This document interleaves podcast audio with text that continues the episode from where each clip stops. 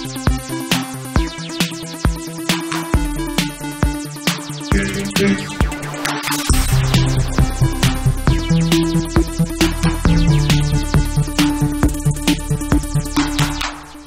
everyone, welcome to GameFace, episode unlucky 13, Marcus, but I refuse to believe that this will be anything but a sterling episode of GameFace. Well, considering the shenanigans that were happening here in this office, not two minutes before the actual, you know, we've, we've gone live. Uh, hopefully, that's all our bad luck for today. Yeah, we had tons of issues today getting ready for the show. In fact, we started streaming, or we thought, and realized we had no internet connection on the TriCaster, and that was a mad two minute dash to get that done. But we are here and we are ready to rock E3 just 10 days away, Marcus. Can you believe it? Yeah. Yeah, you can believe it? I can because I have a calendar, Yeah. and the calendar says today's date, and 10 Yeah. days from today's date is E E3. I think what it is is that when you're just really busy working on something, the mm. time just like whips on by. And so, I've been busy playing Marvel Heroes, thank you very much. yeah, yeah. I I mean, I've, I've just been crazy busy, so you don't have time to stop and think, oh, mm. today's Wednesday or Thursday. Like my wife comes home from work and she like says, "What day is it?" I'm like, I really have no idea. It's just another another day in paradise for me. So, thanks for tuning in to GameFace today. Monday is a big day for Sifted because Monday is the day that the free two weeks ends. So all the people who have been on free trials all this time, it's decision time. You guys have to make a decision on whether you're going to subscribe or not. Uh, hopefully, you guys have been enjoying it. The uh, conversations on Sifted have been amazing. The uh, the interaction with our users has really picked up over the last like four or five days. Some of our stories are getting big numbers. Then the comments on last week's GameFace, huge, tons of comments on the show. Um, you should definitely pop in there, Marcus, and say hello. There's lots of people in there who would like to chat with you. No! I am. I have you know, I'm a private person, and I don't like being talked to by anybody. Well- no, I will. po- I will pop in. Um, probably. I mean, look, I've I've been going nuts over over Marvel Heroes because uh, there's so many characters, and I've started unlocking each of them and getting them to about level thirty. Yeah. And then starting a new one, and then today Doctor Doom came out, Yep. who is my spirit totem. Because let's face it, he's an evil genius who has you know aspirations of world domination. It's basically me in a metal mask. Um, so yes, I, I do have to take time to pop in and say hello to everybody and say what's up, yo. Yep. The episode will be up. We actually, now that we don't have to deal with YouTube, the episodes go up on sifted.net pretty quickly, usually by around midnight tonight. It'll be up for Sifted's users. Also, uh, just wanted to mention for our subscribers, you guys are going to start seeing original content rocking onto Sifted beginning tomorrow. So you'll start seeing some of our original content aside from GameFace going up on the site. Also, you'll start seeing a lot of updates to the website in general. A lot of the suggestions you guys have given us will start coming to fruition over the next couple days. Um, yeah, so we're ready to go. Hopefully, you guys have enjoyed it. Uh, lots of E3 talk on today's show, but next week really is going to be pretty much an entire E3 episode. We'll still have a couple publishers to go through that we haven't tackled yet. We'll do some E3 predictions, have some fun with it. And uh, yeah, maybe you guys should, uh, in the comments for this show on Sifted.net, share some of your E3 predictions or ask us questions maybe that you want us to answer next week on the show. So I think that's it for all the sh- intro banter. I think it's time to get to the big six.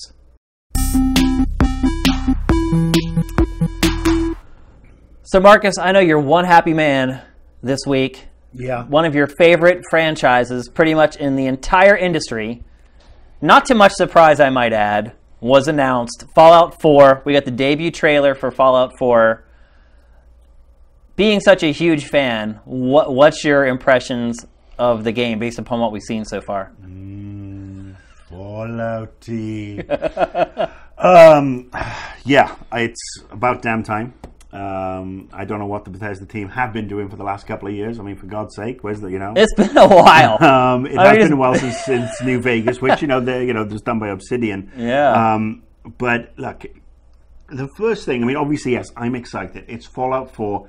It's the world that I fell in love with in Fallout 3 because I never played the previous Fallout games. Yeah. Fallout 3 was the one that really popped my uh, post-apocalyptic cherry. um, but yeah, this, I mean, uh, the trailer ticks all all the all the boxes. Um, I mean, it really does. There's all kinds of really cool hidden stuff. Like right there, the dog's walking past like that little billboard. Right there's all the kinds. The Mr. Handy box. Yeah. So basically, somebody you know had their Mr. Handy. You know, it was brand new, and they, they kept the box away. I mean, and there's been a bunch of videos and uh, little pieces that have hit this in the last couple of days of things you may have missed. And you know, I've tweeted out a couple. You should go through my Twitter feed and take a look.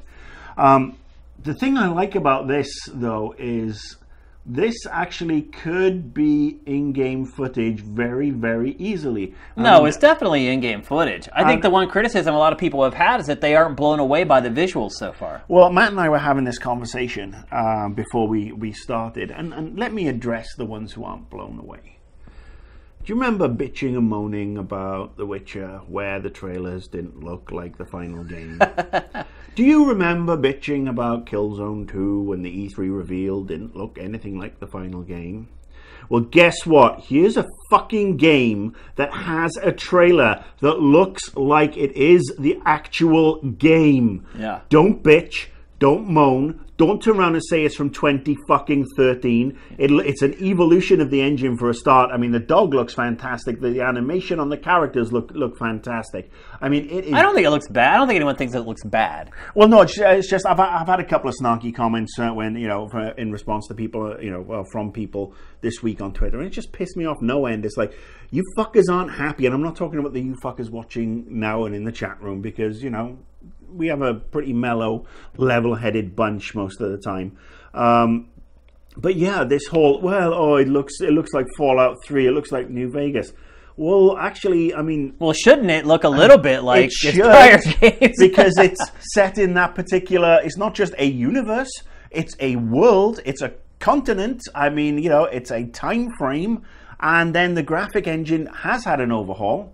Um, Yeah, I mean, it looks better. There's no it doubt looks about it, great. yeah. I mean, it really does look great. It looks, you know, it's like slipping on a comfortable pair of slippers, but it's it's a new pair because the other ones had holes in them. yeah.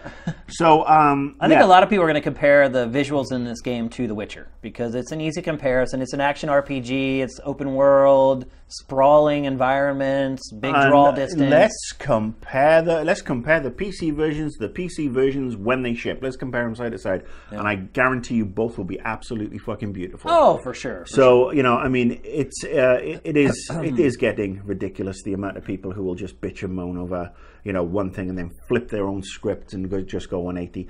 So let's talk about you know it's set in Boston Yeah. which was obviously leaked a year ago by a disreputable, shitty website who specializes in uh, receiving stolen papers.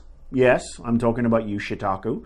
Um, yeah, so um, it was that was obviously leaked. Um, we haven't had many details, but when you look through the trailer and you look at some of the art, first thing that popped into my mind, and you know, one of the things I always like in RPGs and these big ones is when you've got a permanent base. When you've got somewhere I love to it too, having own. a home place. Yeah. Yeah, and in in Fallout, you know, in New Vegas and in Fallout Three, you did have, you know, you could get a, um, you know, you could get a house in Nuketown, um, and you could get a, a like a suite at the hotel as a reward.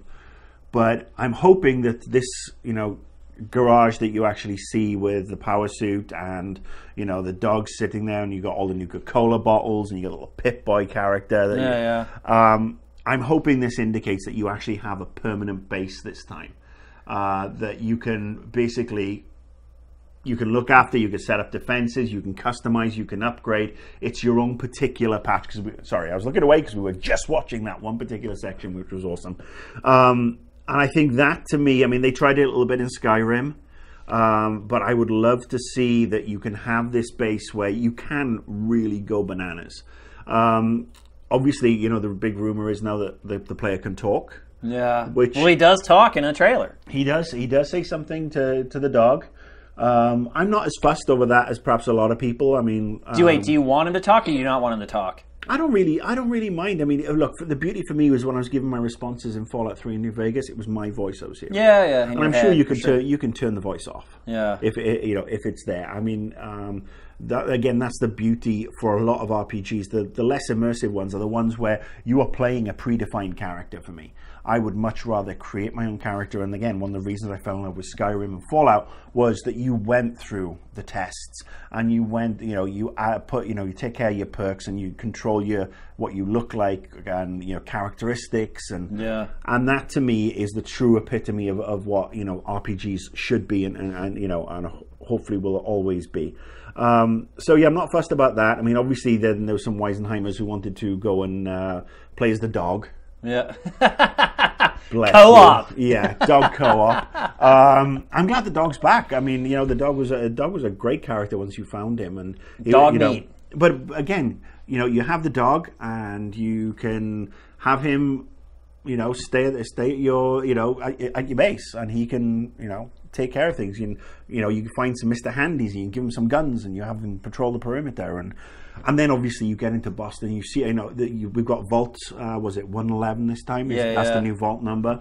Um, you know, I'm looking forward to listening to you know Matt Ferrari, uh, who is a good friend of ours and sometimes watches. He's from Boston. Listening to his uh, annoying Bostonian accent type thing. It's better than listening Kick to in. his Patriots garbage. Yeah, yeah. up, Gonna pack the car in the car pack. Um, no, I've got nothing but love for the Boston crew. Uh, There's some there's some good people out there. Uh, but yeah, I'm looking forward to seeing you know a more East Coast vibe again. You know, we went to, to New Vegas. Now we're back on the East Coast after you know Washington in, the, in Fallout Three.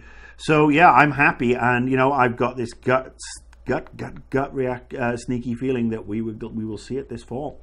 Uh, Well, I mean, it's all over retailer websites. It's coming out. I mean, you can't really hmm. control stuff anymore. It's almost impossible. Like the Uncharted thing, Uncharted remasters of the first three games were announced today, and that actually broke last night because a retailer accidentally put the box art up, or you know, it.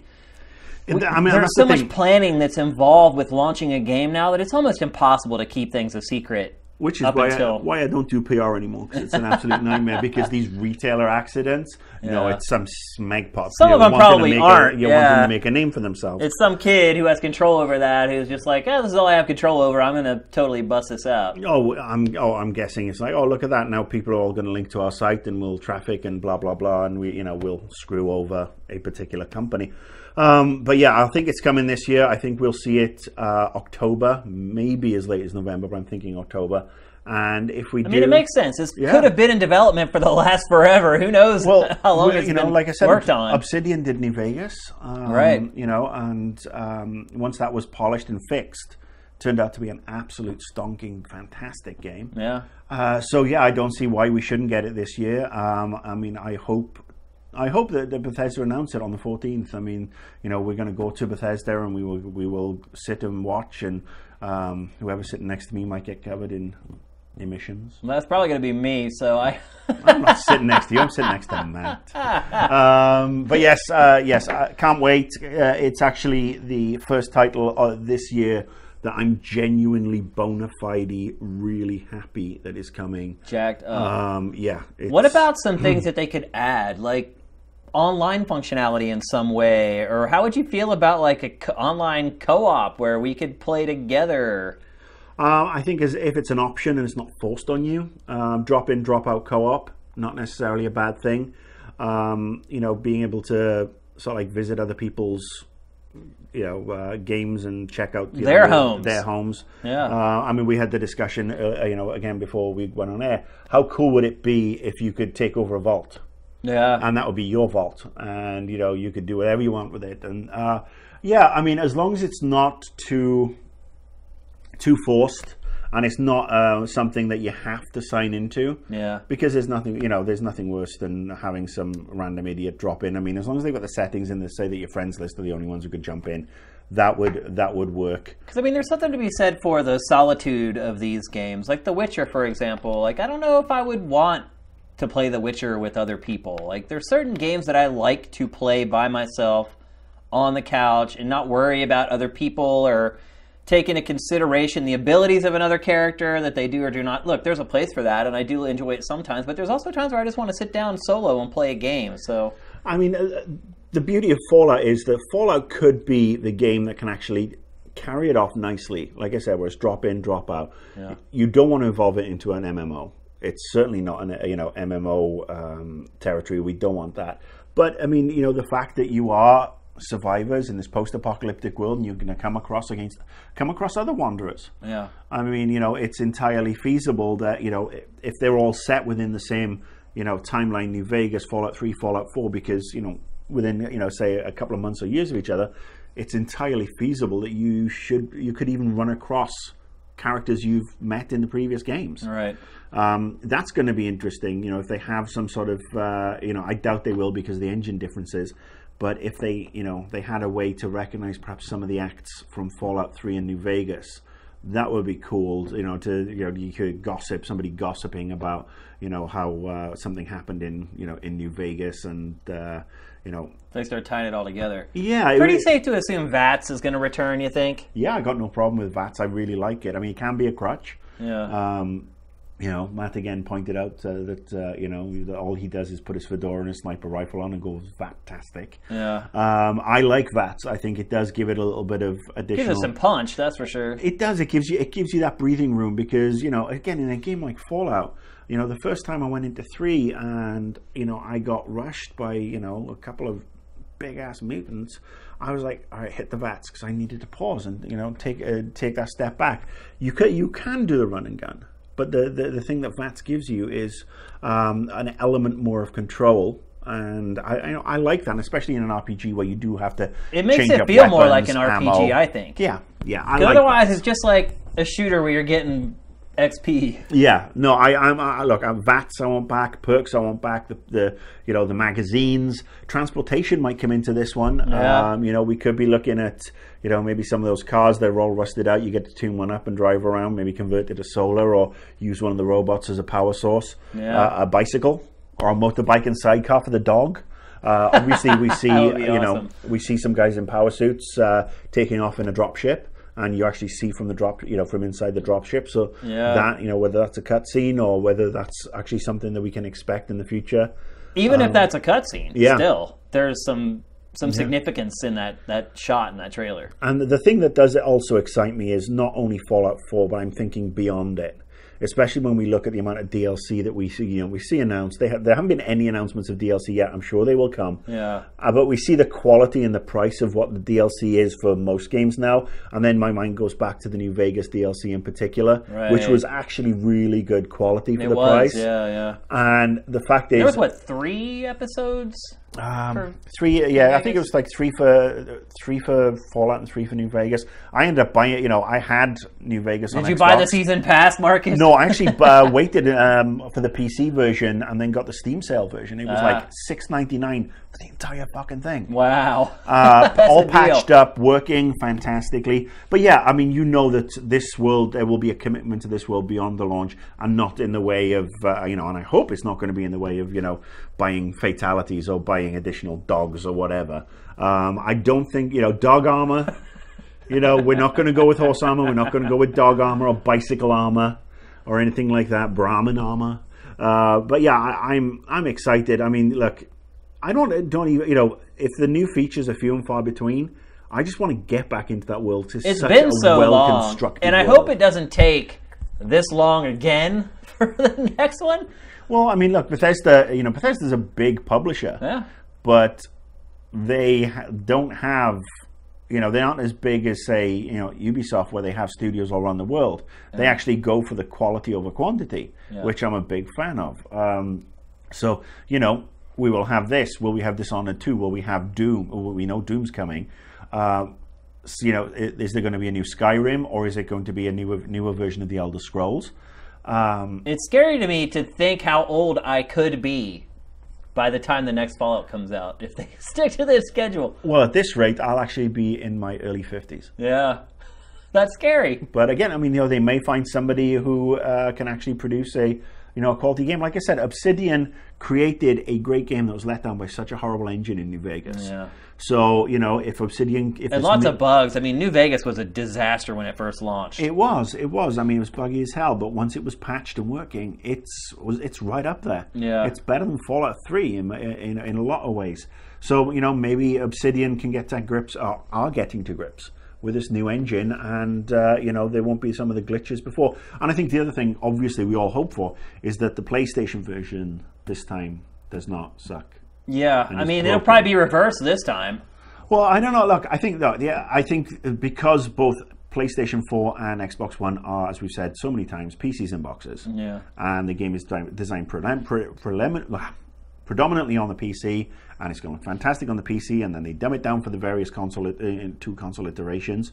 There shouldn't be an issue this Yeah, time. there's really no excuse for that anymore. Yeah, there's no 37 different cells each doing Yeah. individual things. So, yes, this has got me excited for um, the 14th. I don't know how excited I am for the 15th, 16th, 17th, and 18th of June, but on the 14th, uh, it's going to be it's going to be a good Celebration. It's gonna be a fucking good night. Hope so. Uh, all right, so let's continue. I mean, we just did the unofficial Bethesda. We kind of did because I mean yeah. they have They have Doom. yeah Um, we know we they have they have that Elder brawler. Scrolls Online, which is pretty much ready to go on consoles now. So there's not much to talk about there. They have that um, brawler, the uh, online brawler for next year. Um, can't remember the name of the title. Uh, will we see a new Dishonored? Will we see a new? I would Prey? be really. I know a lot of people are asking for that, but I would be really surprised if they make a sequel to Dishonored. Oh, I think we're going to see a sequel to Dishonored. I Really? won't, we won't see it this year. I mean, look, the I game we'll was see it next great and it was very unique. It had its own everything. Actually, it had its own kind of twist on gameplay with the blinking and everything. It had its own twist on atmosphere, even though it was kind of steampunk. It still kind of had its own look. I just it didn't sell that well. I think it sold well enough. It sold okay. I think it it's- didn't tank. It sold well enough. It was very well received critically. yeah. Um, and I think you know that uh, I'd love to see the team get another chance, and I'm sure they will. Um, but yeah, I'd see. I think you know Fallout's going to take up most of the space along with Doom. Uh, then we will see uh, maybe you know. A, Will we see a Prey 2, tra- uh, 2 trailer? I mean, you know, that game. has that Really? game va- will, really I, I'm that's asking, will we? will we? My money's more on a Dishonored 2 trailer for, you know, something that we'll see more of at next E E3. I don't. I think Prey 2's done. I think it's. Well, we'll, I think that one you can throw some dirt on the grave there. We'll see, but um, it'll be interesting to see when Doom comes, uh, when Doom's going to hit. Which goes because if Doom is hitting and Fallout is hitting, that's going to be uh, an I'd be really surprised if Bethesda did that. I think we'll get Fall, like I said, Fallout, and I'm hoping we're going to get Fallout in November, maybe October.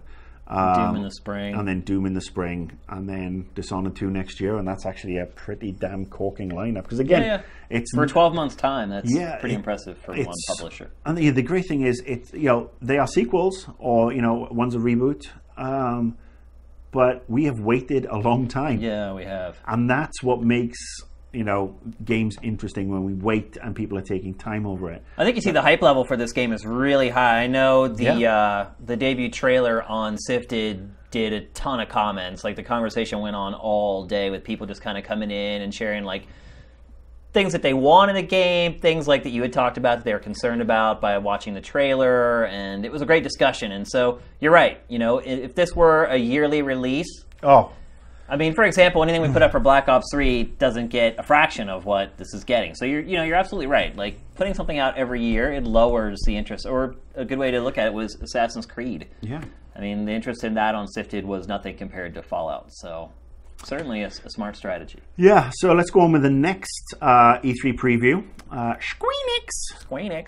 Squeenix, the ones who can't make money out of Tomb Raider, apparently, which was probably one of the best games they've released in the last five to six years, and was very well received and sold really, really well. But apparently, they lost money on it or something, or made like a dollar. Because apparently they don't know how to manage shit, and then they can spend 50, 100 billion, trillion dollars on Final Fantasy cutscenes, Inc., and apparently make a lot of money out of that. So uh, go figure. I don't know about making a lot of money out of that. Well, either. you never. It's funny. You never hear them bitching about Final Fantasy and how much money they fucking pour into that. That's because you, what you don't realize is that they are releasing, re-releasing tons of Final Fantasy games on And the like mobile. and the suckers buy it and up the money just time. comes rushing in. Now they're creating like original Final Fantasy RPGs, like uh, Mobius Final Fantasy is an RPG just for mobile devices. And you watch, it'll probably end up coming to other platforms eventually. But Square's at a place now where it is at least commissioning Final Fantasy games to be made specifically for mobile. So, you know, we see their release schedule maybe seems a little thin at times, but the truth of the matter is, is that you're you have to really pay attention to know what's really going on completely with that company. They actually have three titles that uh, on this list that at E3 I do want to see. Yeah. Um, well, they have a great lineup. I mean, the graphic on the screen right now says it's loaded, and they are loaded. I mean, they have the potential to have a huge E3 now. We've got look, we've got six titles on the list. I would happily live without without half of that. Um, three, there's only three titles on that list that appeal to me. Uh, gee, I wonder if I can pick out the ones that you're interested in. Go nuts, go on, I dare you. So the three that you don't give a crap about would be Final Fantasy 15.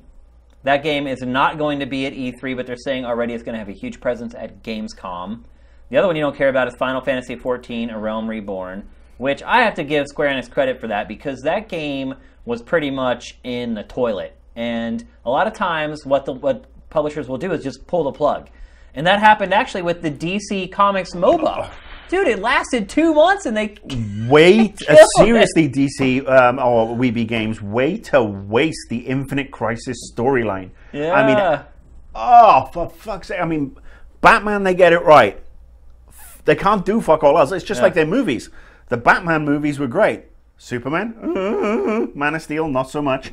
Um, but yes, pulling that. Look, two I mean, months it's been live out of like open beta. And they did a lot of the Rings MOBA as well. I don't even know if that's still going. Yeah, I don't think so. Um, look, you may want to take a page out of Marvel's book, DC, and uh, one look at doing a Diablo-esque Marvel Hero style game, which would be really quite cool. Um, and then the other thing you should do is look at Marvel Unlimited, which is the great comics app, and get your fucking acting gear because, uh, yeah, They're DC. Oh, they, they they are way behind. I mean, I saw the Man of Steel. Oh, was it Superman versus Batman? Justice, Dawn of Justice trailer. yeah. I laughed. Yeah. So here's the thing, though. My point was that look, they pulled the plug on that MOBA after two months. Square Enix, instead of pulling the plug, and they gave the initial run of Final Fantasy XIV a great chance. Like it's mm-hmm. not like Now this is this is the MMO, yeah. Yeah. I did play this, and I will look. I will say, and while it's not of a, you know of an, a, a game I would really you know I, I really want to go back and have no interest in. I did play it. I'm a, I got a press account. Thank you, uh, Mr. Kranzel, before you disappeared. Um, yeah, so I got a, a press account, and I played it for a good month, maybe six weeks. yeah. Um, When was this, by the way?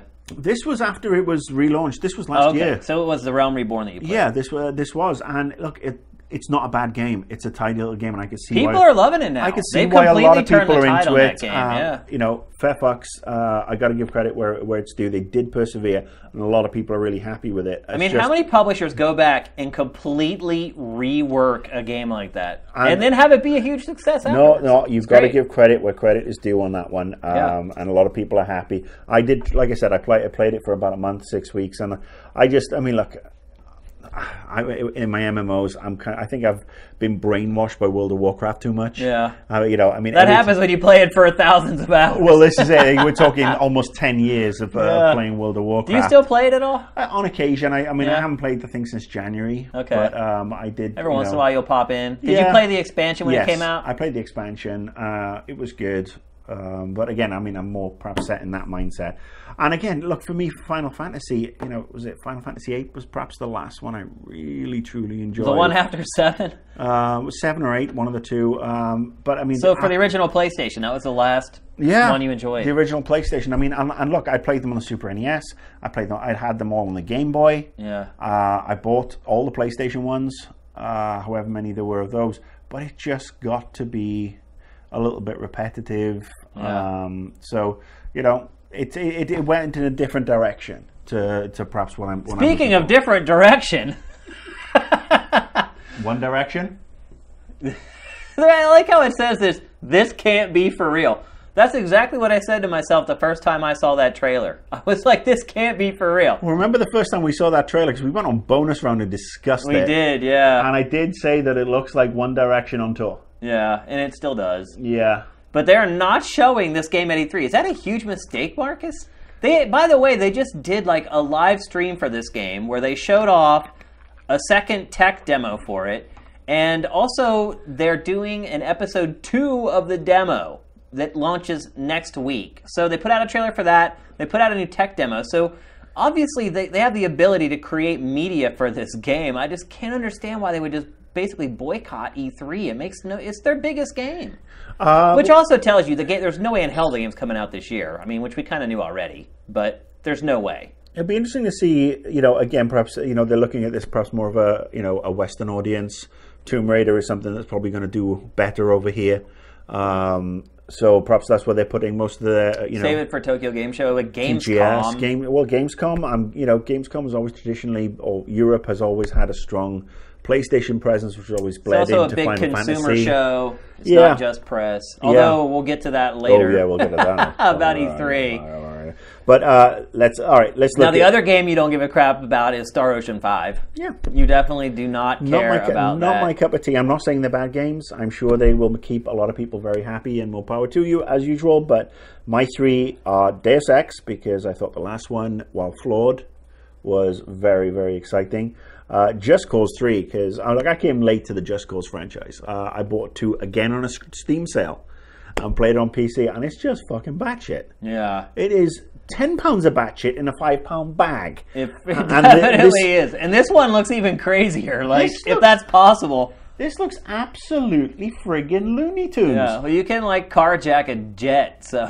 Yeah, I mean, uh, this just looks perfect for you know just being silly and look. It's good, mindless fun, and you need that from video games sometimes. They can't always be these serious, like deathly whatever affairs. Like you got to have a little brevity and some some lightheartedness in your gaming at times, and this game certainly provides it. Yeah, I'll be interested to see how many people played it the way I played it, which was barely did any of the missions, just got to a big area and just Went ran crazy. around. Yeah. yeah. Well, it looks like this game is going to provide ample opportunities to do just that with like the crazy new grapple hook stuff that you've got, and it's yeah, it looks awesome. You can crash a plane. At least for our 10 hours, yeah. it looks awesome. Because that was my, I think we said this on the show before when, when he put out a trailer for this, was that it does kind of have a shelf life. Like, around 10 hours with this game, I started to lose interest a little bit. I did enjoy kind of going back and just messing around for an hour here or there, but I don't think I ever finished the game.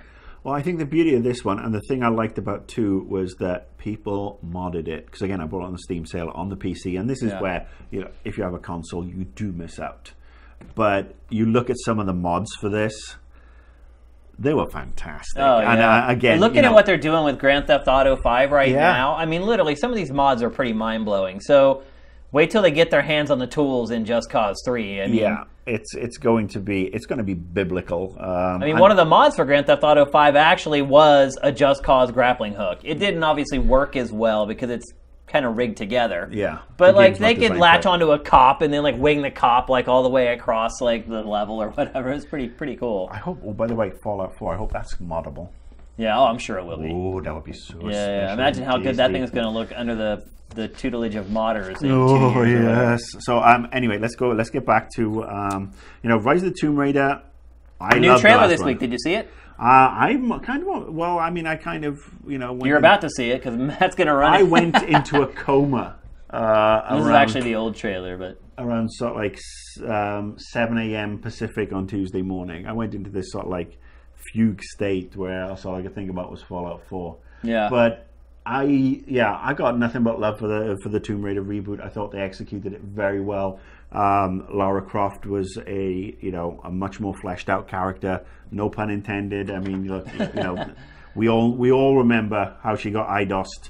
I double DOSed um, back in the you know the, the, the late nineties and the early two thousands.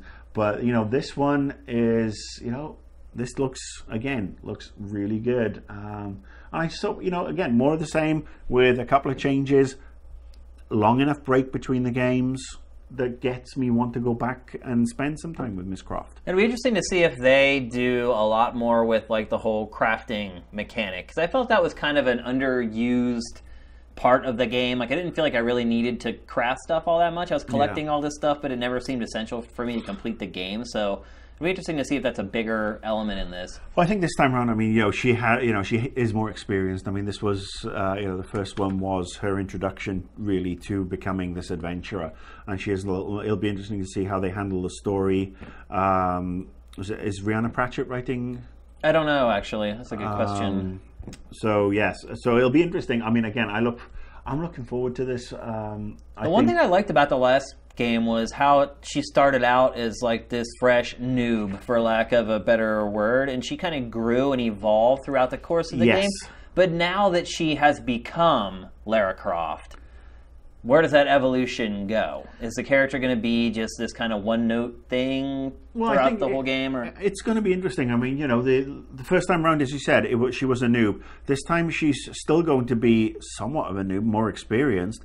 But you know, this I'm is guessing the new trailer here, by the way. it, this is going to give you the chance to, or give Square Enix the chance to really look at throwing more things at her and you know seeing how she evolves that way. I mean, do we want her to evolve into this uber, you know, unflappable Ripley-esque character? No.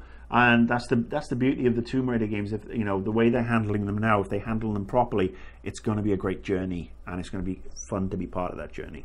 Yeah, I mean, I'm pretty excited for this game. This trailer, I don't feel like it did much. Although it's better than a lot of trailers that we get. I mean, it is kind of past the teaser stage at this point, this game. Well, she looks like she's raiding a tomb. Yeah, yeah. That's what we would like in the next one. More actual tomb raiding. I So- actually wouldn't mind some more real platforming in the game as well, because that, I felt like that was one element from the old Tomb Raider games that the reboot kind of lost. Like, Well, again, I think know, everything felt like it was kind of of on autopilot a lot of times. Yeah, platforming puzzle. I mean, look, um, uh, And the puzzles, too. You're right. Like, there weren't hardly any puzzles in the last there were one. only there were only a few. Um, but Nolan in the chat room said she grew and evolved into a mass murderer, which is true. I mean, there, there Yeah. was that you know going from you know not wanting to shoot anything even to get food to survive to I kill you, I kill you, I kill you. But Yeah. you know, let's I mean, that's it. pretty much every video game now. I mean, Maybe you know the first one is out. the toughest. Once the first one is the toughest, and once that's done, apparently you can go. Well, so, yes, pray I never kill anybody. well, I mean, it's not like Tomb Raider was ever a stealth game where you went around and incapacitated people. I mean, the original Tomb Raiders, most of the combat was against animals. Yeah, I mean, so I don't. You probably didn't feel as bad about it, but it is true. I mean, if you look back on the last Tomb Raider, like she does turn into a mass murderer, but I also feel like they uh, they justify it because the people that she's interacting with in that game are such scumbags.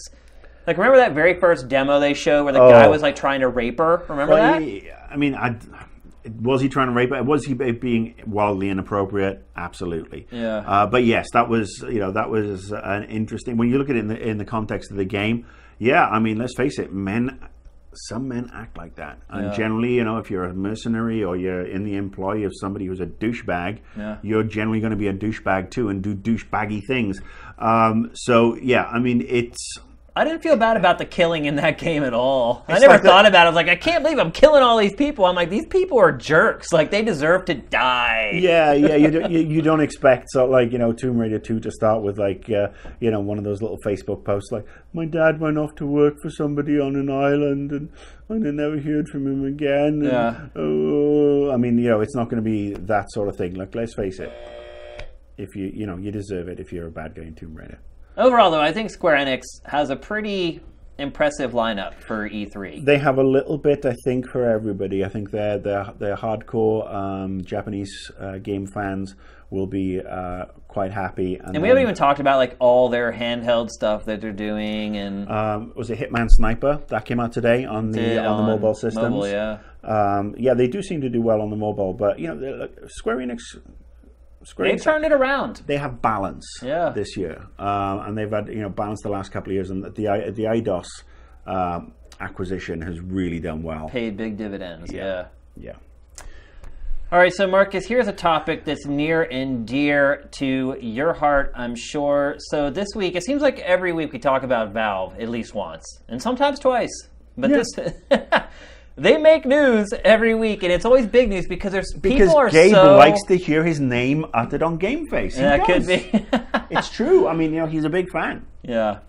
But I think what it is is that people are so passionate about their service, Steam, They that are- anytime Valve makes a decision, it's like a huge deal. And there are editorials written about it, and there are podcasts that talk about it. And They are PC games. Yeah, I They mean, they are. I mean, they're the Xbox Live of PC. And so, They got into the games mm, space in a way that Games for Windows wanted to, but never managed to. yeah. And, Um, yeah, I think Microsoft said today that uh, Windows 10 will not be a replication of games for Windows. No, no. Games for Windows, you know, boom. Yeah, yeah. So Um, the story, I haven't even got to the story yet. The story is that now Valve will allow people who purchase games to get a refund for the game. And basically, how it works is once you buy the game, you have 14 days to return it. Yep. and if you, and you can only return it if you've played it for two hours or less. So. Yep. On the surface, that sounds great, and by all accounts so far, everyone's saying it literally takes like um, one minute for you to request your refund before you get that money sent back to you from Valve. And so the question has become, though, is that with the advent of all these indie games that are really short experiences and generally you don't pay a ton of money for, a lot of these games don't last more than a couple hours. So people are, are kind of up in arms. They're saying, well, look, if you're the developer of one of these small games like a Gone Home or a Dear Esther or something that is kind of like a quirky game that just has a twist, or maybe the narrative's really strong to get you through those two hours, you know, a lot of people are saying that it kind of pushes those developers and those games out of the market because if you can finish the game in two hours, you're going to get the game, you're going to play the game, you're going to finish the game, and then you're to go to Valve and say, I didn't like this, I want to return it, and then get your money back. And then I, I don't know how those finances trickle down to the developer if the developer has to refund all the money. I don't know how that works. They haven't really talked about it yet, but It'll be interesting to see.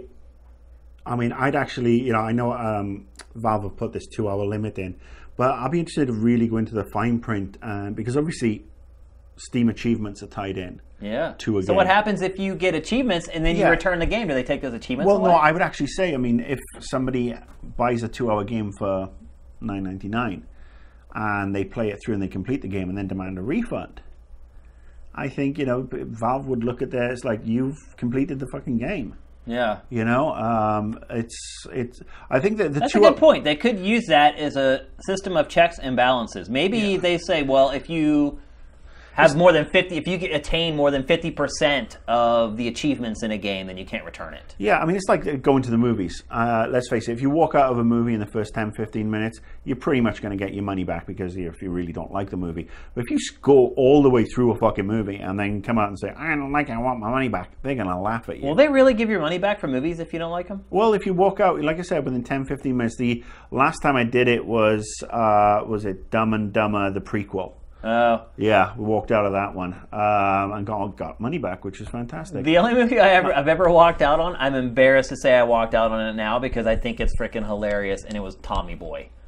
I don't know why. I went to that movie and I sat down, and I, I don't know if I was in a bad mood or whatever, but I started watching that movie, and I thought it was the worst movie I had ever seen.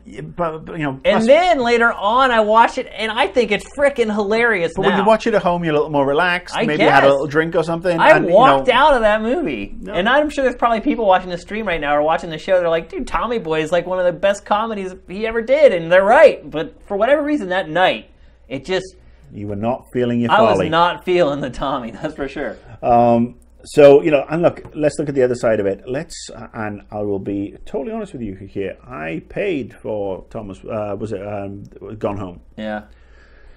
How did you feel about that after you finished it? Oh, wait, I tell you what, I wish the fucking Steam There was a return. had been in effect then. um, and look, I defended the public, the developers' right to make a game like Gone Home. Yeah. but it was one of those ones that I listened to perhaps a couple of people who I shouldn't. Yeah. And um, yeah, I mean, it's look, it's an interesting game. I got I got no issues with it, but it's not for me.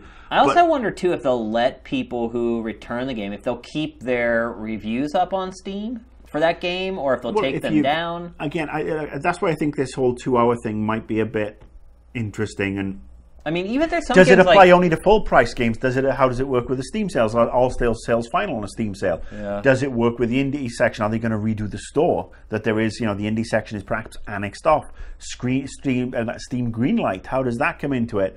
I think. Um, well, crazy part is you can even look, take a game like um, Metal Gear Solid 5 Ground Zeroes, which, you know, people try to squeeze as much time out of that game as they can, but truth be told, within a couple hours, you pretty much get everything out of that. I don't even want to call it a game, that demo that you can get. And so it isn't really just about games like Dear Esther and and Gone Home. It's there's also other games that you can get a lot out of in that short amount of time and Uh, I think this is this is kind of a retread of the um, paying for mods yeah. issue. Um, I think you know some of the best intentions are behind it, but I think it's it's flawed, and I think they're going to need to go through a re, uh, rethink, and they're going to have to fine tune it. Um, it'll be interesting to get into the nitty gritty. It really will. Yeah. Uh, okay, E3 preview number 3624.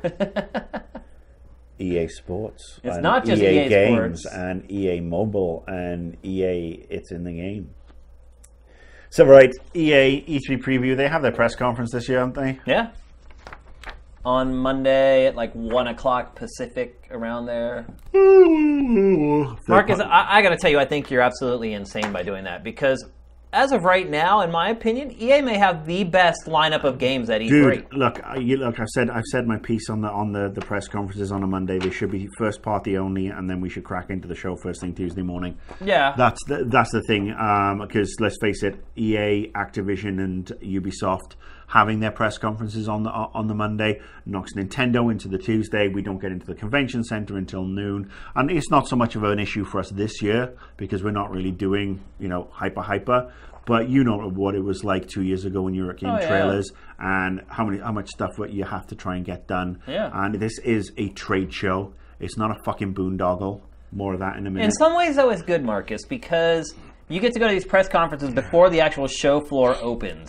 oh, let's face it. And so you can get a lot of media up for this stuff when you're not burdened with like, oh my god, there's five camera crews on the floor right now, and a camera's broke, and our talent, they can't find the talent. Like, once the show starts, it's just mayhem. I mean, it is unadulterated man When you're working in a place like GameTrailers or IGN or GameSpot, and it doesn't stop. Like, I Look, would sleep I've- like three hours know, a night. You So know, it- I've done both sides of it. So, so it's good in some ways to be able to get like, especially the big stuff, because most of the, those press conferences have the huge stuff, and then you end up going to the show and kind of filling in the blanks here and there. Maybe you get a couple big pieces of media out of the show proper, but I mean, speaking from the perspective of working at like a mega site, the press conferences help. I mean, there's there's no ifs, ands, or buts about it. I think they can just they can release the the media and then you can follow up Yeah. because you can get more out of a booth visit than you can out of a press conference. But anyway, Let's they- get back to EA They though, have an because we have a ton of stuff to talk about with EA. I mean, their lineup is freaking huge, and I'll just run through it really quickly right now. There's Battlefront, Mass Effect 4, the Visceral Star Wars game, Need for Speed, Mirror's Edge 2, all their sports games, maybe Battlefield 5, maybe Titanfall 2. That's a pretty good E3 lineup. And No, then you know there'll be like probably a new Plants vs Zombies Garden Warfare 2 or something like that, which the original I thought was great. I was really surprised by that game. Um, I mean, no, I'm sorry. There's one glaring omission from here. In fact, two. Need, Yes. Need for Speed and Desert Strike. what? Need, for Speed's on there. Not Need for Speed. Road Rash. Oh. Road Rash and Desert Strike. went through this. Road Rash and Desert Strike. One and back. One and back. God damn it. Neither one of them's gonna happen. Neither one is ever going to happen. But thankfully, I have them on the Genesis. Uh, but yeah, Star Wars Battlefront. We've talked about it. It's on my list. Hopefully, Matt was saying Mm-hmm. before the show that he heard that it may be four on four. Have you heard that? well, uh, what's their, Matt, their where did you maximum? Is it from? Is your mic 32? on? I don't remember. I that's just something I read. They, um, they might have a four on four option, but I mean, That would be insane if it was four on four. yeah, I mean, look, to have that option, the smaller option, there's nothing wrong with that. You got No, two no, if it's an option, but I'm saying if it's the max number, that would But be nuts. yeah, I mean, it's not going to recreate the, the the fun of the original, is it? Uh, where you know, you you wanted bigger numbers, you want to be part of that pitch battle, but um, obviously, well, they've already said 40 player max online, so I don't know how that Yeah. four on four would work. But I'm guessing they got bots in there or something. yeah, Um, but look, let's face it, the standout for me is obviously Mass Effect Four. yeah. Uh, again, So rumor, there's rumors rumbling right now that BioWare's other game has been canceled. That they have this. So last year at E3, they did kind of a dual video, and the first part of the video concentrated on the next Mass Effect, which Mass Effect 4, we're assuming it could have some other title, and then they showed this other game that their other studio was working on. And uh, apparently, that other game has been canceled. So the Well- chance of seeing that that one at E3 this E- year is EA cancelling games from studios like BioWare? No. I suppose we should be thankful that BioWare still exists, to be honest with you, after what they did to Westwood. But it's pretty much a done deal that Mass Effect is going to be there. I mean, they showed it at last year's E3. At the very least, we're going to get like a kick-ass trailer from the game. Yeah, I hope so. that. I hope so. I mean, I, I- I can't see Mass Effect hitting before, you know, next spring. I didn't think Fallout was going to be hitting this year, and now here it is. Uh, well, we still haven't had any confirmation on that, but It uh, has been a lot longer since the last Fallout versus the last Mass Effect. Although it's still been a little while. I hope that look. I hope this is a proper Bioware Mass Effect and hasn't been toned down. I mean, I am greatly heartened by how much fun Dragon Age Inquisition was. That is that is heartening because you know they have the exodus of the doctors out of there, Yeah. and you know to me that was a big worry because you never know how much people like that are having an impact on the overall picture of a game. Yeah. Because look, they they had got they had ascended to a point where they weren't the ones crunching anymore, and they weren't the ones who were staying there until five in the morning every night and sleeping three hours and coming back at nine in the morning. But you don't know how Well, much don't- but I pixie dust they're You don't know. on those games. You don't know. I mean, you know, I've worked at um, you know public developers where I have seen the big bosses there until Pulling 3 a.m. on, on a crunch with people because they, they're constantly evaluating. Yeah. So, you know, we don't know exactly how it went on, but um, if it's, look, if it's. The fact as- of the matter is they're gone, and so there's some concern, or there was some concern. I think you're right, though. I think Dragon Age Inquisition Dragon Age did very, very well. really if- kind of satiated those fears. Yeah, if they can if they can replicate that into into Mass Effect universe and do the, the previous games justice, uh, I've got no problems with that at all, and I'm, I will look forward to it uh, immensely. Star Wars from Visceral, um, that's an interesting bag of hammers, isn't it? I It mean, is. Yeah, this- Amy Hennig from No- Old Naughty Dog is working there now on the story for the game. Yeah, I mean, we don't know anything. There's been no screenshots, no leaks, no mean- information, no bud, no developers tweeting or putting anything on social media. It is just radio silence. I think we'll, we're just going to see a trailer, and it'll be interesting to see if this is actually perhaps more tied into one of the standalone movies. Yeah. Um, you know, there was the uh, was it Star Wars thirteen thirteen. Mm-hmm. Uh, that was obviously sh- shit canned when LucasArts went bye bye. Uh, but it'll it be rest in interesting to see if perhaps this takes some of that on board. Um, yeah, I'll be interested because look, Visceral obviously have a reputation from Dead Space Yeah. one, two, and three, but Dead Space three, obviously, you know, I had a personal issue with Dead Space three. I think a lot of people did. well, I mean, just the whole the I don't think anyone liked it as much as the first one or the second one. yeah, the well, the microtransactions, the drop in, drop out co-op. I Yeah. mean, where it felt like it was just a It just completely on. got away. It was just Dead Space in Yeah. name. It wasn't Dead Space in game. I just oh, nicely said. Yeah. Um, I, I just hope that we don't we're not looking at Dead Space with a Star Wars slap on it. You know, Star Yeah. Wars skin. I mean, look, I fully expect this to be Uncharted Star Wars. I mean, I think it's going to be this highly curated, highly focused, Single player. single player, Well- play through the story, emotional heartstring tugs here and there. If that's the case, uh, I hope it's somewhere set in Ha- Han Solo's sort of like pre Star Wars time. Yeah. Um, that would for me would be cool because you've got that you know element of let's face it, Nathan Drake is is a Han Solo knockoff. yeah, for sure. Uh, with all a lot you know, of in the best possible hero. way. I mean, he's not the only one. I Well, mean, no, I mean, they, you know, they're all, you know, he Han Solo created that archetype. Basically. Well, I think you know, no, that you know, that charming rogue. You can go all the way back to Bogart. and Yeah, I guess you're right, yeah. Um, so I mean, they're all iterations on a theme, uh, and you know, there's no dis- no disrespect meant to you know the, the Uncharted franchise. Um, but yeah, I mean, that that would be interesting. Whether it's Boba Fett, uh, whether it's you know tapped into Rogue One or something. So we'll we'll see. Um, I'm excited for that though.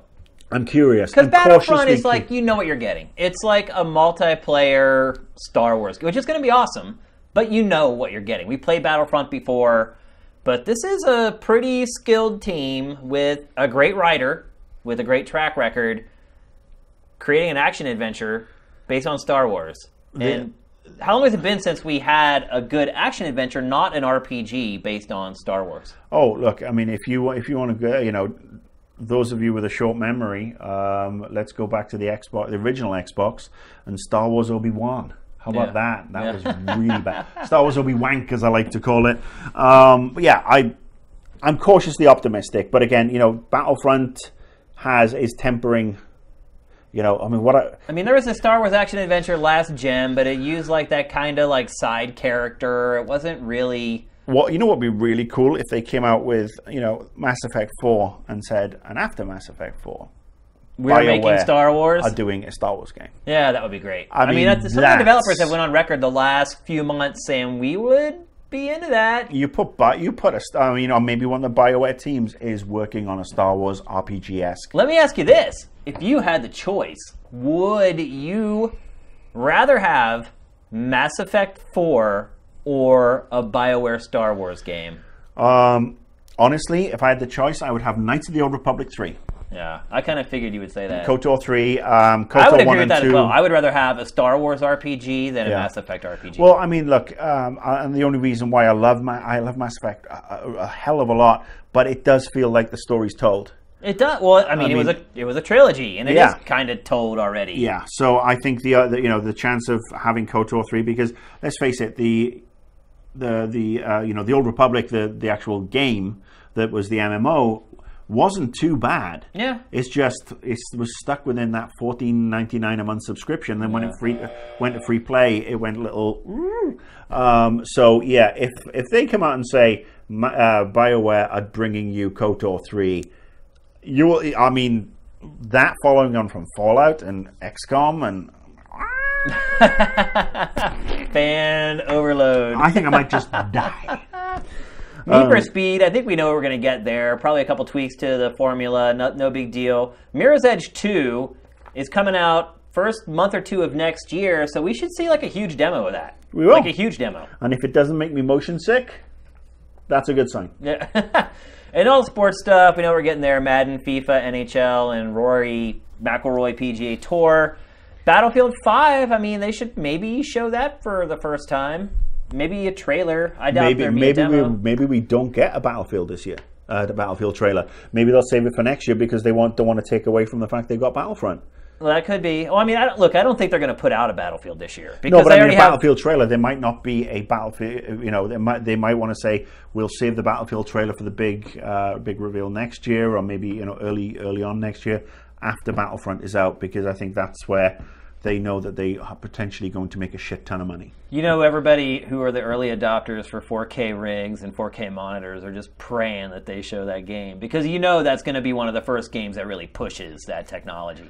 Yeah, I think uh, you know. No offense to Dice because they've obviously done some great stuff in the past, but them and cutting edge technology never really works out, does it? Um, and then, of course, this is the big one. Will there be Titanfall two? Yeah. Well, I mean, they said that there it won't be. And, and just full disclosure, you and I are both really good friends with somebody who works on Titanfall, and I will say she is very good at not giving up Oh, she doesn't. She's very good at not giving up codes as well. Yeah. Oh, I had to get mine from Intel. I can't. I, I can't. She actually did give me a code No, for no, the she's, game, but she's awesome. We, we love that one. Yeah, yeah, she's great. But uh, she she's no help. She's not going to help us on this and tell us what's going to be at E3. They said the game's not going to be there. I still would think we'll see a teaser or something. We'll basically see something that's Because it's basically coming out a nine. Q2 of next year, so it's not Is like it- confirmed? pretty much. Has it been announced? Not officially, no. There you go. Doesn't exist. Yeah. Uh, no, I the think game we'll- is confirmed. I think we'll basically see a, ti- a a new swanky Titan dropping, and that was it. Yeah. I th- like. I, I honestly think that they're going to put so much time and effort into Star Wars stuff, uh, and I'm sure that's part. of They should, deal. though. I Well, mean, it's part of that's a smart move. Yeah. Uh, and then you know they can basically bounce out of that and have all this new stuff. So I think you know if we see anything, it'll be minute. But Here's one thing I would say. EA needs to work on its press conferences because typically they're really drab and boring. But look, I don't want them to go like all Mr. Caffeine in the other direction either, but I just want them to go. you wouldn't get all these awesome Star Wars games if they went away. Oh, they still do the fucking games. You just wouldn't have the press conferences. Oh, you're just saying the press conference. Yes, not EA can go. I mean, you know, look, I stand by what I said last week. I gave EA props. Titanfall 2, what was is one thing you would want for Titanfall 2? I didn't really enjoy Titanfall one. You didn't. I know this was part of the. This was the disconnect. It came out when we were working together. Yeah. Um, and I got to say, look, while I could appreciate it, it just felt like a Call of Duty meets Battlefield with big fucking robots. What about all the wall running and all that stuff? Oh, sorry, Prince of Persia: Sands of Time. I, That's a pretty big deal for a shooter. But again, it's just time. it's. I could see again why a lot of people enjoyed it and got into it. I didn't really get into it because I was playing. You know, I played on PC a couple of times, but it just it wasn't my. Mm-hmm. I'm a big shooter baby. guy. I mean, I love shooters, and I once I find one, it's kind of like my go-to time waster. If I have an hour here or there, I jump on and play it. And I played Titanfall probably like six weeks, Well, what would you want out of it? Single player campaign? definitely. Oh yeah. I mean, that's a big deal. I mean, that was the other thing too. Is a game. A lot of times you can rely on a campaign to teach you the nuances of play. And like while there was a tutorial in the first Titanfall that kind of said this is how you do this, this is how you do this. It didn't I didn't feel like I was well prepared enough to go online and play against other people. I felt like when I went in there I was ill prepared. And maybe everybody else is too, but I got in it like a couple days late and everybody had already kind of got over the learning curve and so I got spanked like the first couple days. So improved matchmaking. Matt, well, yeah, matchmaking can be improved on every multiplayer shooter ever. Oh, it can. Don't, don't get me wrong. It's just you know, again, if you know, I, I- I figure that, and I've said this before, that if you're in the business of making multiplayer shooters and you can't do matchmaking that matches level to level or within uh, and make your level differences you know all right so it's one to three levels one to three are all lumped in together but if you make it such a difference at three that you're still whomping people at one that's a sign of get the fuck out of the business But nobody can do it, Marcus. That is one of my biggest complaints with one v one, general- two v two, and then when you get into the later levels, I mean, you really need to handhold uh, people because let's face it, people are plonking down sixty bucks Yeah. for a multiplayer experience which doesn't have any single player component whatsoever. So you you know give them the option to really learn and get comfortable, play within their own level, and then offer you know the the MMO section of oh you think you you know you want to play with the big boys? Well, why don't you wander into this? Fucking PvP zone, which is full of level 90s. Here's, Give them here's that the option. problem, though, is I talked to the Call of Duty developers one time from Treyarch, and they were talking about what the most important thing was to their game's longevity online, and you'll never guess what they said was most important. To, Cus- customers who pay for everything. no, do you even want to guess, like a legit guess of what it was? It's the time it takes from when you end a match to when the next match starts. And so their conundrum is okay, so if people aren't getting into matches really quickly, they drop and they sub- subliminally don't think it's a great experience and they stop playing altogether ultimately. So, how do you manage that if you're trying to get matchmaking right and you're saying, look, we need to match up all people who are level one, all people who are level two, or whatever? The problem is, is that all those people are in other games. So Well, you're, you're, you're forcing you as a level two person to sit there and wait in a lobby for a really long time while all these other other level two people finish up and can get matched up with you. Well, you can, and then there's the whole can- ping part of it, and Look, you could look. You can tweak it, or you can give it the option. Do you want to, you know, do you want to go a level above? Do you want to go a level below? I mean, well, actually, it should never give you the option to go a level below. But you know, you're, you're level two. Do you want to play with level threes because there's no there's no twos available right Yeah. now? Be a little more creative in the options. Stop being so rigid in the, you know, oh well, we're just going to stick everybody in together roughly around the same. Um, and because look, getting into a game and, and here's the other thing. If you had a single player component people wouldn't mind so much about perhaps waiting to get into a multiplayer game because they'd have, some, have something else to do. Let them tootle around and you know fiddle with their mech or something.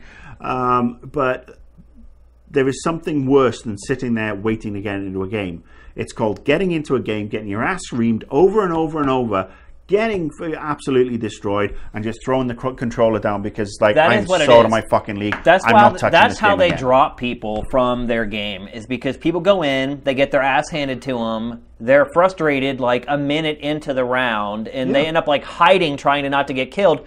And then they get booted. The first thing they want to do is play again because they're like, "Oh, that was awful. I need to like redeem myself." They want to jump right into a game, and if you can't provide that to them, you're exactly right. They're like, "Screw this!" They throw the controller down. They're like, "I'm done with this game." Yeah, because like I think a lot more people are actually more inclined to walk away from a bad game experience than walk away from a prolonged period before you get into a game. Yeah. Because it can build a hype, and then once the you know the game game kicks in, you're off and you're running, and you're having fun. Well, that's just you know, it's just my two cents. But I think they should keep the traversal stuff from Titanfall. I love that. Being able to run the walls, it added a new element to the game. I loved the mechs. I think they should keep that, and I'm sure they will. I mean, that is what Titanfall is all about. Can so, the mechs transform into cars this time? oh, no, now you're talking about Skylanders. We'll talk about that one later. Um, all right, so EA, EA or Square Enix, who's got the most hype for you?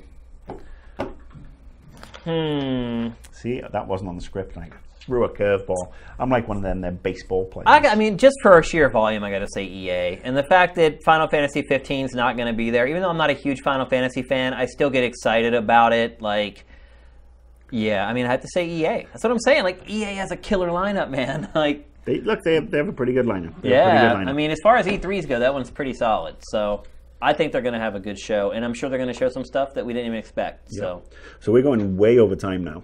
no, I know. But So- this next topic, you're going to go off the deep end again. Well- and that is XCOM 2. We thought it was Advent at first.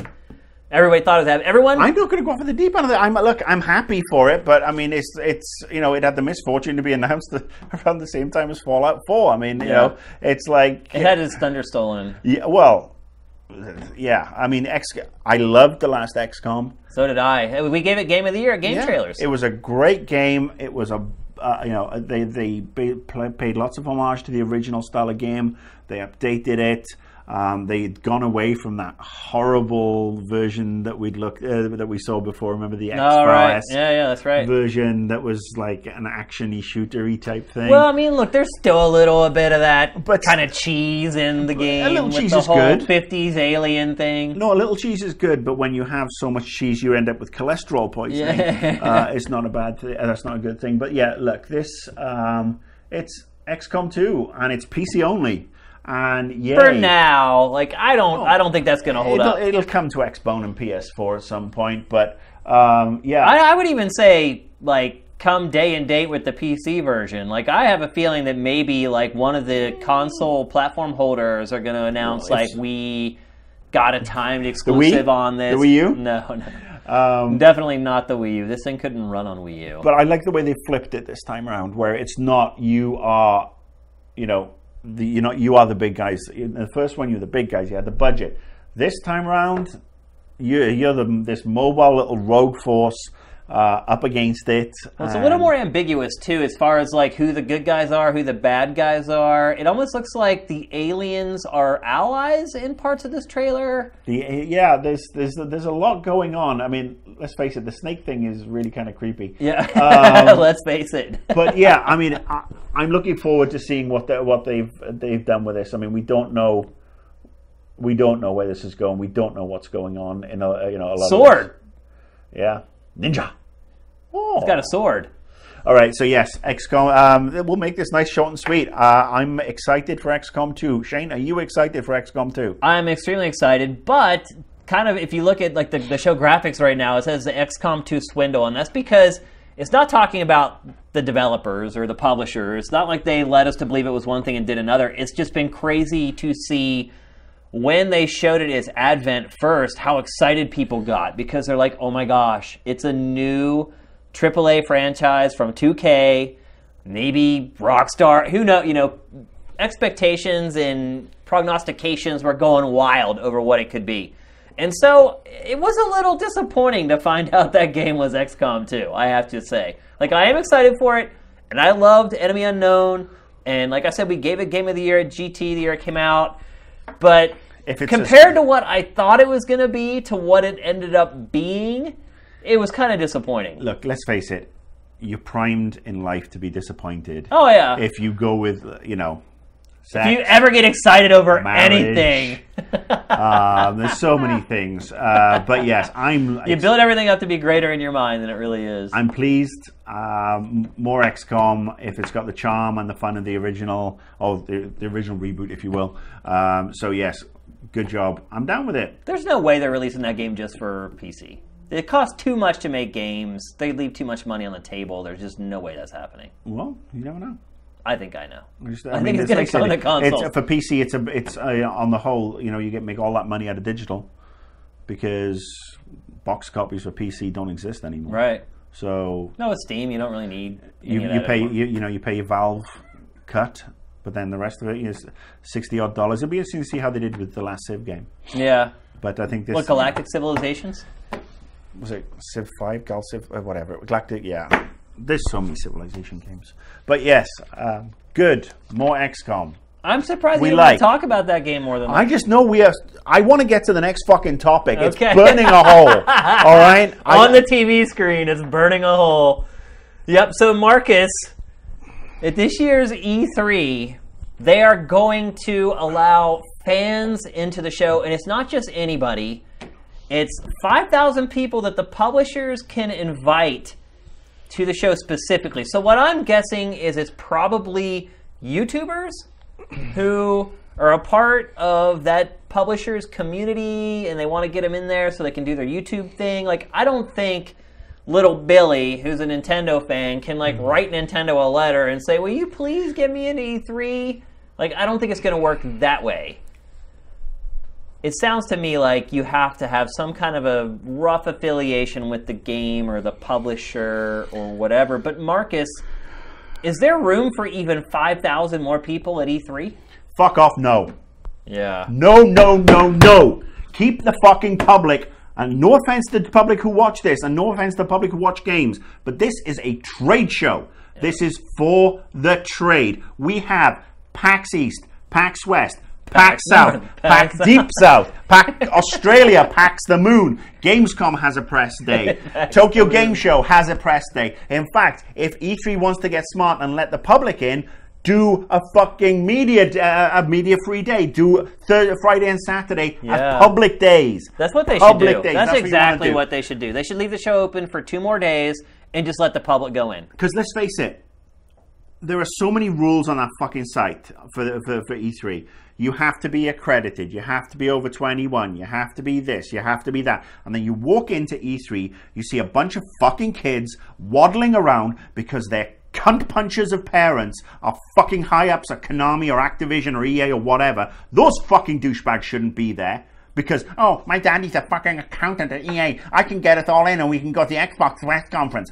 Fuck off, you little bastard. You're not supposed to be there. Stay the fuck away. And Let's it does to- cause problems. Yeah. and this is going to oh, get even worse because it, I guarantee you that there's going to be a percentage of these people who are coming in who are going to be fucking cosplayers. Oh, they're and there's, You're if there's one thing I hate at E3 more than people who shouldn't be there is fucking cosplayers. Yeah. This is a professional event. I know I'm looking like I'm cosplaying George R. R. Martin right now, but I'm not. we do not need to go oh from meeting to meeting running through a bunch of people who haven't bathed in a fucking week because they've been in a car coming from fucking Oklahoma and haven't stopped and uh, and basically uh, you know are now sharing a room with 12 other people who are on the same fucking trip And can't who are shower. basically encased in some sort of spandex or something else and they're in line blocking the way stinking the fucking joint up and they have no fucking right there so no, it's not a good idea. It's fucking stupid. Let us do our jobs. Otherwise, you know what, ESA? Stop taking all the fucking money from the publishers right, and just yeah. do away with E3. Just go and do what the publishers would really like to do, and it's called direct marketing. It's called getting a bunch of, and not all YouTubers are like this, but your evangelists, your motivators, your insp- inspirational specialists who are basically on your fucking payroll to create a bunch of fake advertorial shit that should be prosecuted by the FCC, but the FCC don't know their fucking thumbs from their fucking assholes. Actually, today the FCC put out new rules for YouTubers that were actually pretty hardcore. Just today, that story broke. Good. I'm hoping most of them end up in fucking jail because, and this is the thing. Everybody's like, "Well, dude, I, I really trust trust a YouTuber because I can't trust the games media because they mix with, you know, they mix with the publishers and blah blah blah blah blah." It's like. You think these YouTubers are doing it just for the love of the fucking game? they make more money than the journalists. Why? Way more, Because they don't yeah. have the morals or the ethics. Yeah. Because they've never been to journalism school. They basically are getting backhanders left, right, and center to go and promote the game and then say, "Oh, this is the best game ever!" Yeah, rah, rah, rah. Thank you. Here's my paycheck. Look at me. I'm making a buttload of money, and then everybody buys into that, and people think, "Oh, this is the absolute way that with the the few, you know, this is how we need our press to be." That's not fucking press. That's as much press as Twitter is press. Here's the thing, Marcus. I actually think that the publishers are behind this. I think they went to the ESA and were like, look, like, And you aren't letting these people in who are going to come into this show and just go bonkers over our product and then go on YouTube. We don't fucking need them. But see- that's the thing because they don't provide calm, ob- calm like me, objective coverage. And look, I am not a journalist. He journalist, me no journalist. Me talking head, 20, uh, 25 odd years games experience, working everything from retail to, to. There was a time when I was a journalist, then PR person, product marketing person, product manager, all those various things in, this, in the industry. But he, the journalist, he, the one with the morals and the scruples and the journalistic ethics. We need more of that and less of some fucking 15 year old biscuit with a Vine account. Yeah. We But do see, not the, need that. The publishers want him in there, Marcus. And I'm sorry, the publishers should be told no. The ESA needs to have a backbone, but the but see, ESA, the ESA is the one. The, publishers are giving them the money. the ESA doesn't have a backbone because the ESA lets the kids in year after year, and they let They the do. fucking celebrities in. How can you tell me, with no offense and no disrespect meant to Snoop Dogg, who is a wild and wacky entertainer? What the fuck's his connection to the video game industry? Yet every year I see him swanning by. Oh, He actually has done some stuff for games this year. what? He did like a soundtrack for one And game. last year, and the year like- before, and the year before, and the year before, He'll and the do year like before. songs for games or whatever. If you're not he's in- very loosely involved. But if with you're games. not involved with a game that's being promoted and you're a celebrity, Oh, they're like gonna he let is, the I know he's celebrities not in even there. going to go like that. But again, they're always going to let him in because they want that photo on you, Yahoo.com Exact- and, and you know what? MSN.com and whatever else. but else. I mean, the ESA needs to basically buck up its fucking ideas. They need to, to neither either get a backbone and say we're enforcing the fucking rules, fuck off, or they need to get smart about it and say we're going to have a week long of E3. We're going to start on the Monday, which would basically put paid to a bunch of the press conferencey stuff. We're going to start Monday, Tuesday, Wednesday. It's going to be press days, or Tuesday, Wednesday, Thursday, press days. Press, uh, sales from the retailers, that sort of thing. They're going to come in. We're going to eh, we're going to you know do the business. Friday, Saturday, Sunday. That's the public days. And then bring the public in. Let them play different versions. Because let's face it, the other thing is a lot of these people who will come in, you know, who will be flown in or will, will trek halfway across the world or the country to, to get into this, they're going to get fucking gypped. Yeah. Because they will line up to watch a fucking video while a lot of people are struggling to get through because they won't be able to go and play most of the stuff. Five thousand people is a lot of people, man. Especially you when- you especially- filter those people around that hall, like it will make a noticeable Well, numbers difference. are up this year anyway. Yeah. There, there's like an extra fifteen thousand, uh, you know, uh, up again this year. It's just, it, it's mind-boggling. I mean, Your plan is the right one, though. It's have a couple days for the press. I mean, let's be honest. Thursday at E3, like, I usually go on Thursday because everybody else is all hungover and, like, don't come. And so I'll go on Tuesday for a little bit, but then I wait till Thursday because you can walk around the hall and you can see everything in like Yeah. four or five hours. You talk to your PR friends and they're like, yeah, come on in. If you go on Tuesday or, or Wednesday, everything is booked. It's really hard to get in there. Wednesday's a fucking half day. Uh, Tuesday's a half day. Right. And so Thursday is kind of dead, and like I could see maybe even Thursday being a day for the public, Thursday and Friday, and just give the press the first two days or whatever. But letting these people, and it was funny too, like I was putting together B roll for this segment, and like there was footage of little kids Yeah. playing, and it wasn't like they were there and there's like some celeb, and he's like the son of EA I executives or did, a whatever. night, I, did, I did Annoyed Gamer two years ago, and what what did we do? I gave Megan the, the um, Right there. Perfect example. Who is that kid? What is that kid doing at E3? And this is from E E3 2013. There you go. I think that was actually the footage Megan pulled to put on Annoyed Gamer. So, who is that kid? Where are the parents? And why can't I beat them with a fucking stick? Yeah. and the other part of it too is that I mean it's kind of disingenuous that they're saying oh we're letting the public into E3 because you could always buy your way into E3. Yeah. It has been there for forever. The thing is is it's like $400 if you want to get in there. But for instance, last year one of my friends from back home came out here for vacation and she brought her son along and her son was like 18 or 19 um, and she messaged me and was like, hey, can you get him into E3? And I was like, it's too late to do that. You know, I can't say he's press or whatever. I can't help you. So she's like, okay, well, we'll see what we can do. He just walked up and just paid and went right in. Yeah. So if you're a rich kid, you could always get into E3. You don't have to be a part of the press or even a part of the special program. You can do it again this year. Yeah. Like, look, if you're watching this right now and you don't get selected by a publisher to go, you can walk up to E3 and get in if you want to drop like four or 500 bones. I mean, that's a fact. So, again, I think this is all just a strategy because all these publishers want these YouTubers to come into the show because they're just going to gush.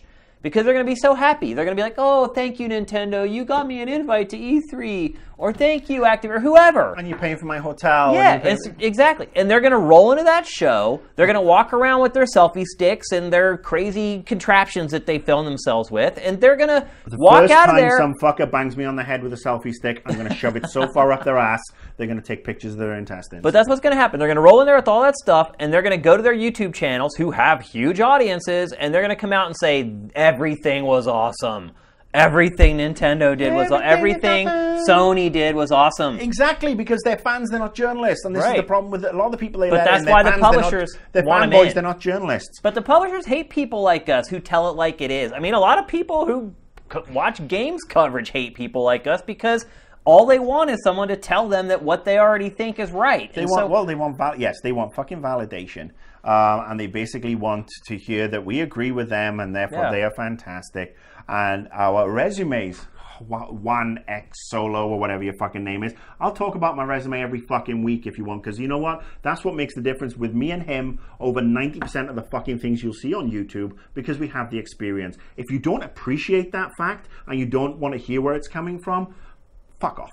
Yeah, I mean, look, there's a reason IGN is really popular. IGN assigns editors to a platform, and essentially, hmm. We talked about this last de week. Here we go, two weeks facto, ago. they become fans of that platform, even if they're really not. To the people who go to the website, they're like, he only covers Nintendo, or he only covers, or he only, and he's on the Sony only podcast. He's on the Xbox only podcast, and so the users build up this thing like he's a fan just like me. He likes Nintendo. There just is as much no as I do." objectivity. There isn't. But people is, is what we were just saying. They There's don't more- want objectivity. They don't want the truth. More And I think- pandering than southern China. look, there's a lot of people that hate me out there. who- out there. there's a lot of people that hate me out there. And the reason they hate me is because I'm not a fan of anything. Like, I will give anything shit if it's shit. And there's some people who don't do that. And so when you don't side up with anybody, somebody's always going to be angry with you because one week I'm going to bang on Sony. One week I'm going to bang on Microsoft. One week I'm going to bang on Nintendo when And they every, deserve and every week I'm going to bang everybody. I'm going to bang on everybody. Sorry. But what happens is eventually there's the fans of each one of those platforms. All of them get mad because they're like, "Oh, Shane hates Nintendo." Oh, now next week he hates Sony. Next week he hates Microsoft. So, It's because we're dealing. So they don't want us Kids. at this show. They don't want people who tell the truth or may actually be critical of something. They want these people to roll in who are fans. Go in and do their coverage, and in a lot of cases, will do way more views than what you and I do, or even an IGN does. Well, and it's the spread same- the good word. It's the same people who think that the Kardashians are good role models for women. Right. yeah. I mean, it's the fall of fucking civilization out there, people. I mean, if, you know, if if you don't realize it yet, realize it now. When you look at the you know TV stations that have the fucking was it Real Housewives of my backyard toilet, or Keeping Up with the Kardashians, or you know Who Wants to Be a Millionaire fi- Fifth Grader, or whatever the fuck comes uh, the garbage they put out. Honey Boo Boo, um, the fucking those child molesters, well, they the Duggars, uh, or one of them is a child molester. Um, but yeah, I mean, this is the shit that they ram down your throat, and it basically means that uh, nobody, you know, everybody wants to be part of the in crowd. Everybody wants to, they're valid, you know, to be con- continually validated, and you will find that the older you get. The less you give a shit about validation, and Yeah, you realize that you maybe wasted 10, 15, 20 years seeking that validation be capable of individual thought and only hang with those who could give you that individual thought process. Because let's face it, anybody who's signed up to be Mr. Sony, Mr. Nintendo, or Mr. Microsoft can kiss my ass. All right, um, we're running well late. All right, so it's time to move on to our trailer of the week. Now, obviously, we just showed a bunch of awesome trailers. We could have used XCOM. We even could have used like the the Uncharted remaster. We could have used Tomb Raider. But we're going to use Fallout 4. No, we're not. We could have used that too. But what we are going to use this week is a game that I think isn't getting enough attention, or at least as much, as much attention as it deserves. It is Battleborn, not Bloodborne. It's Battleborn. It's the E3 trailer, the first official E3 trailer, I might add. For some reason, I think they labeled it E3 because they don't want their game to get lost in the shuffle in a couple weeks. It is Battleborn. It is a first person shooter with MOBA elements in it. Basically, you play in kind of a lane or like a tube. Um, it's a very unique shooter. It's got a great art style. I really want to expose people to this game as much as possible because I think it looks really cool. So here we go Battleborn E3 trailer.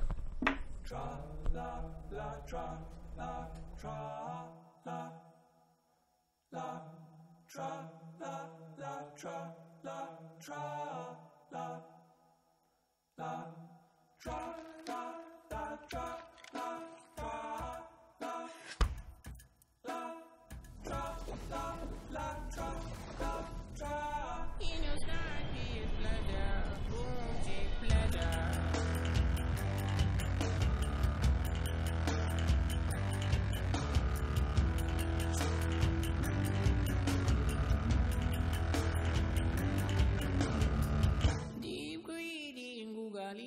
googling